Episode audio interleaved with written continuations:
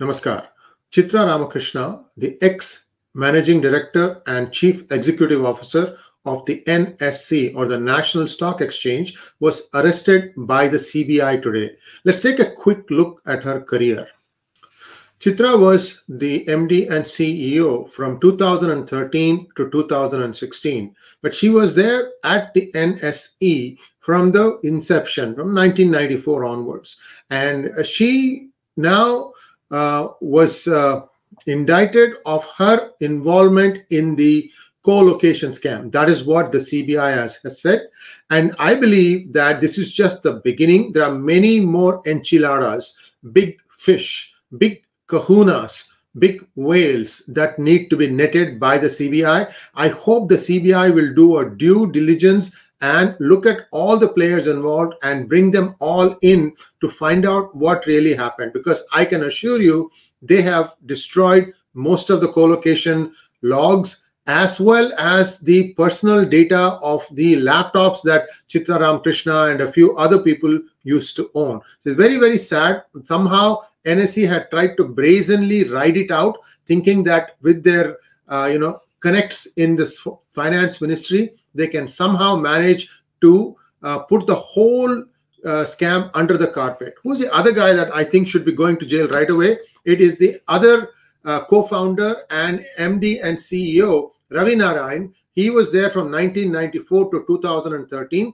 Initially, I think he was not the MD and CEO, but he's a co-founder. So he's one of the guys who founded it along with some other individuals this person is uh, is a real person under whose watch the co-location happened. All this while sebi just slept at the wheel. They never really acted. Even when they passed that one co-location scam order they charged the nse 1000 crores and they also individually charged ravi narain and chitra ramakrishna but they deliberately omitted the word fraud. So what happened? A few days later these people moved the SEBI appellate tribunal and got these charges stayed. So far, nothing has happened. NSE has not paid the fine. And again, this is hubris, absolute hubris. These people are so bloody arrogant, pardon my French, that they think they can get away with just about anything. And, and when denying anticipatory bail for Chitra Ramakrishna, Judge Sanjeev Agarwal uh, said that the entire Himalayan yogi story appears to have been cooked up. But these people think that somehow they can say something and then everything will be just forgotten. I wrote this book in 2018. So it's about four years and nothing has happened. If they had moved in quickly, they could have at least preserved some of the evidence. Right now, almost all the evidence I would not really hold my breath to say that all this evidence is going to be still available for uh, investigators to look into. However, the crime is so big that this needs to be not looked at only by CBI, but by many other agencies. Now, in my book on page 68, I have listed some of the things that every agency needs to do. First one, SEBI. All the identities in NSE must be identified. If any politicians or bureaucrats' money is involved, they must prove how they got that money. No NSE official should be let off with a consent order. That would be a grave miscarriage of justice. Serious Frauds Investigations Office should unearth all the shenanigans of NSE, place in public domain the forensic audit reports of Ernst & Young, Deloitte, and the Indian School of Business. You will see some more scams emerge from these places also. I assure you, all this is just SEBI. There's a new sheriff in town in SEBI, and she has been around for a long time. She has been a whole time member for a long time.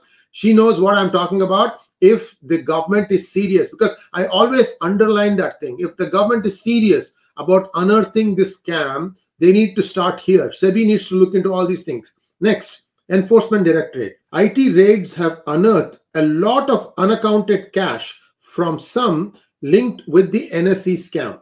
These may be linked to some in the C company team and could come under PMLA.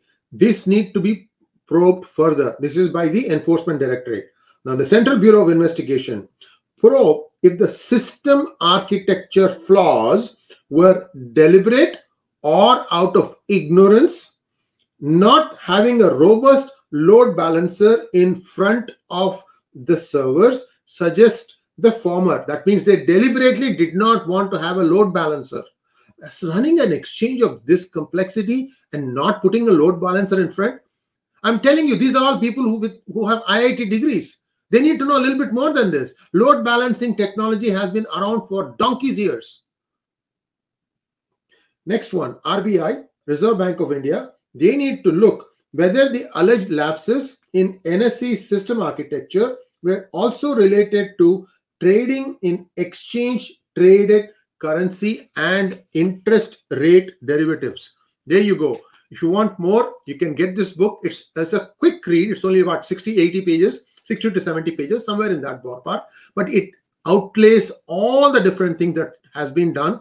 Now, this co-location scam, the, the data sharing that was done illegally between NSE and a few companies so that they could basically uh, do the act of getting ahead of uh, the, the, trading is essentially getting the question paper a day before the exam. This has been done with other companies also, not just NSE. MCX also has done the same thing. And now the the point is, how did MCX get that data?